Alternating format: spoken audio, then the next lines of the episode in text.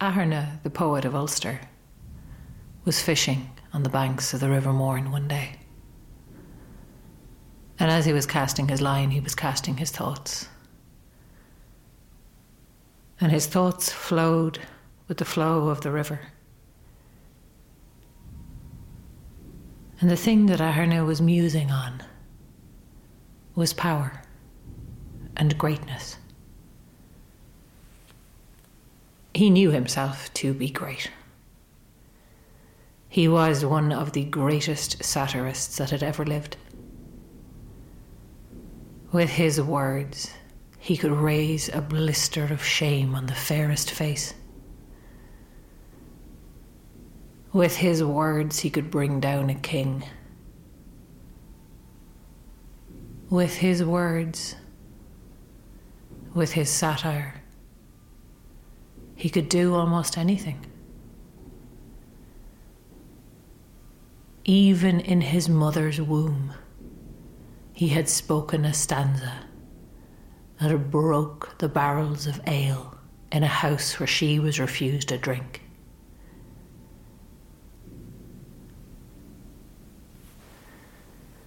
Aithirne was small of stature, but he felt no fear, no insecurity walking in the halls of power with kings and queens and great warriors, huge brutes of them with swelling muscles and bristling beards. And himself was not fair of face, but he did not blush to stand beside the greatest beauties in the land. Because he knew his own power, power of the poet, the power of words. He knew how well he could wield that. And of his fellow poets, Aithirne thought seldom and when he did think of them, it was to ponder their strange politeness. For Aithirne demanded what Aithirne wanted. He did not pay any consideration to what his hosts might think. In fact, it was the opposite. He liked to find the thing that they did not want to part with. He liked to find the thing that would make them question their worth as a king or a queen. And he liked to ask them for just that his words as pointed and precise as a dagger. Other poets held back from this, held back by decorum or something else that Aithirne did not quite understand. But Aithirne knew that even among the great poets, he was great. And this instinct he had, this way of finding the weak spot and hitting someone just there, it was the thing that made him greater than the rest. It was the thing that made him a poet beyond poets a satirist of satirists.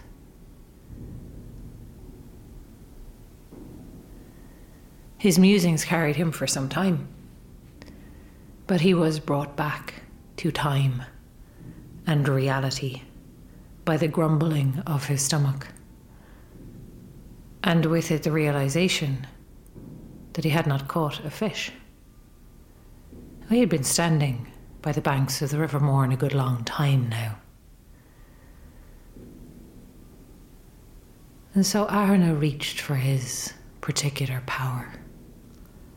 That magic he wielded of sound and of word. And he pulled the words that he wanted to the forefront of his mind.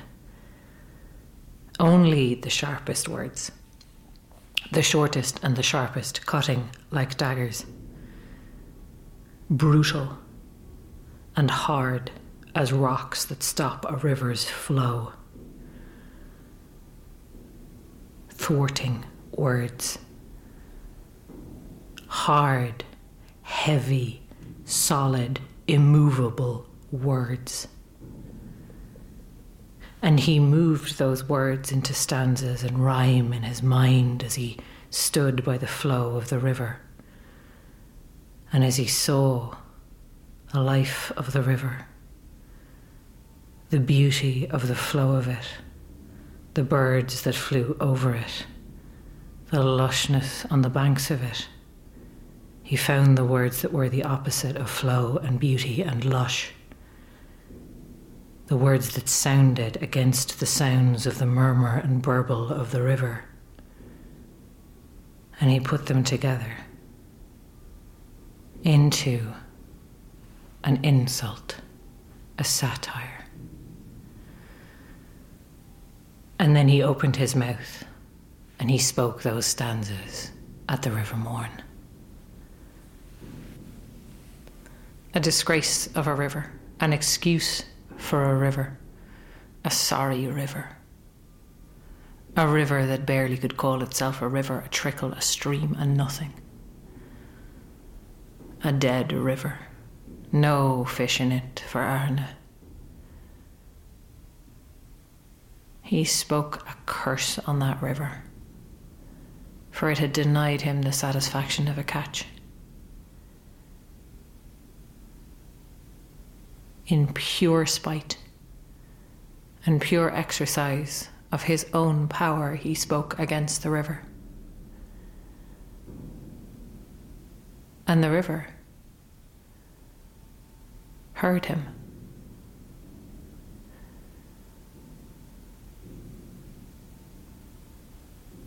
From its banks, deep within, the thing that was the River Mourne, the spirit of it, the life of it, that thing that was made of flow and burble, and the lushness of the banks, and the life that teemed within it, heard this sharp insult, felt it, felt the pain of it, the shame of it, the disgrace of it things that the river had not felt before. The words of Aithirne called it up to consciousness to denigrate it. And when the river heard, the river Mourne responded. Aithirne was used to kings and woman kings. Aithirne was used to warriors who were afraid of shame more than they were afraid of death. Aithirne was used to people who lived in a society who had a reputation that they cared about. Aithirne had not counted on what a river would do when insulted. The first sign that he had that he had made a terrible, terrible mistake was when the water started to rise. It started to rise up around his fishing place. His feet were suddenly covered in swirling mud, and he stumbled back from it, his empty rod still swinging by his side. And Aithirne turned and went back to his home because he was used to someone else cleaning up after him. He was used to Conchobar or the Crave coming in to settle an insult that he had provoked.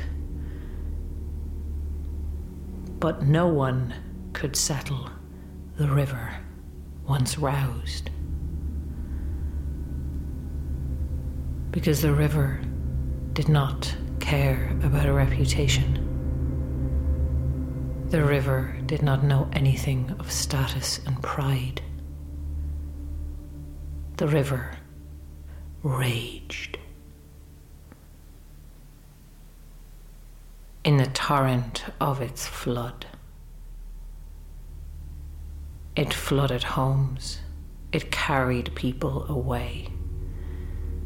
Its gentle burble and bubble and murmur was a roar and a shout, louder than thunder and longer lasting, and the people downstream of the River Mourne heard it coming before they saw it and scrambled out of its way, many of them too late. And if they got away with their lives, they did not get away with their belongings houses, homes, cattle, farms, settlements, all swept away in the river's path, added to that roar and that grind and that tumult, carried to the sea where the river became the sea, carrying that insult with it.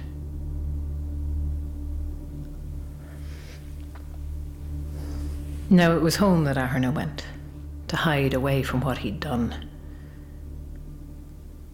But he could not escape the consequences of it. Countryside was in an uproar. The river's flood did not abate. His greatness, his legacy, his power. These things rattled in Aithirne's mind and they rattled in Aithirne's heart, and they brought with him an unfamiliar sensation for the great poet a feeling of fear. He did not know how anyone would know that he had done this, that he had caused the River Mourne to burst its banks and flood, that he had caused this raging torrent of destruction. He did not know how anyone would know that, but he knew he was not the only poet in the country. He was not the only poet in the world. The stones of the road had called out the guilt of the sons of Tuireann. If the river could be roused by his angry words, the river could tell its story, and the last thing Aithirne wanted was for the river to speak.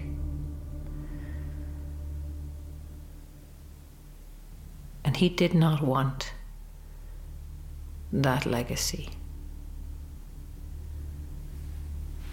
He tried to frame it in a way, and then another way.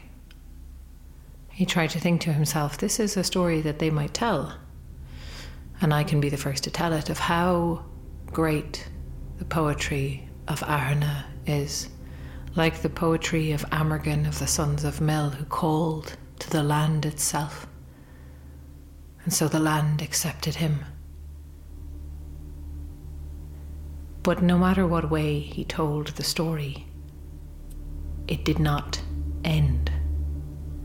There was no satisfactory conclusion because the river still raged and the river was still destructive and the people who were killed were still dead and the people who had fled were still in hiding, in refuge, away from their homes. And what kind of a legacy was that?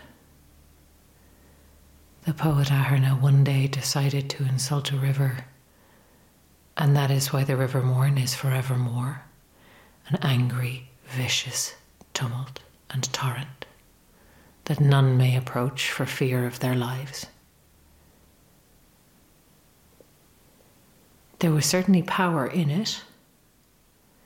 There was certainly prestige in it. But even the King of Ulster would find it hard to defend him for this. To wreak such havoc in his own province, to cause such destruction, and to do nothing. it was with great resistance and hesitation, and many late nights pacing and muttering to himself that Aithirne realized that he was going to have to do something that pained him to his core. Aithirne was going to have to apologize.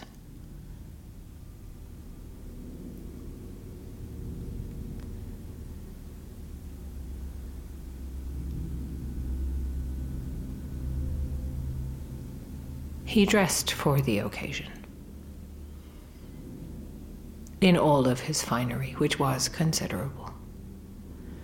He had been given gifts of fine clothing and fine jewels from the wealthiest people in the land. He brought with him witnesses to observe his power. Because this would be the story of how Aithirne tamed the raging flood. And he composed in his mind. He thought of words of soothing, words of gentle, words of calm, words that felt full and round and lush on the lips,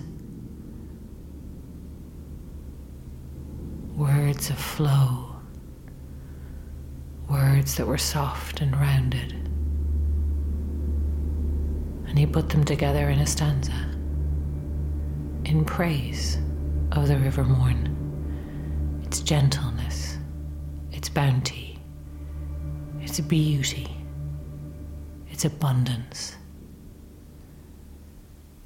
And with his household assembled around him to witness the great occasion, Aithirne stepped as close as he dared to the edge of the flood, and with his voice carrying out over the torrent, piercing through it even, though it still raged as loud as it had, he let loose his verses of praise.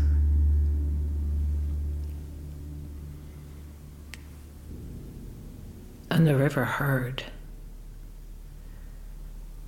but the river still raged.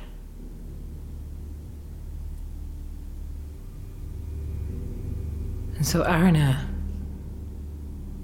had to think again. He had to recompose. He made the words even more beautiful than he had before. He put melody to them, a melody that sounded like the way that a calm, beautiful river on a lovely day feels.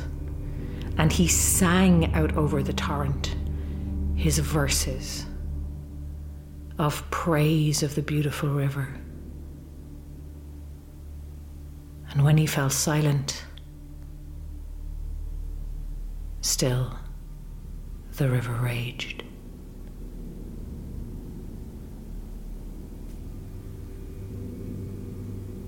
And so Aithirne spoke, with less art this time, and more desperation. The words wrenching from his lips, as though he were fighting within himself whether to say them or not say them, inelegant full of his own shame. I, Aithirne, was petty and cruel for no reason but I could. What I said was unjust.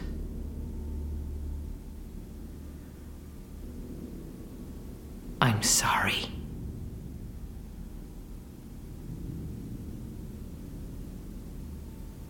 and the river, little by little, calmed. The flood receded. The waters ran gently. But Aithirne's witnesses, they all knew. It did not need the river to speak. The story spread far and wide. Aithirne the poet. So petty he insulted a river. So powerful the river flooded. It was not the legacy he might have hoped for, but it was the story that he earned.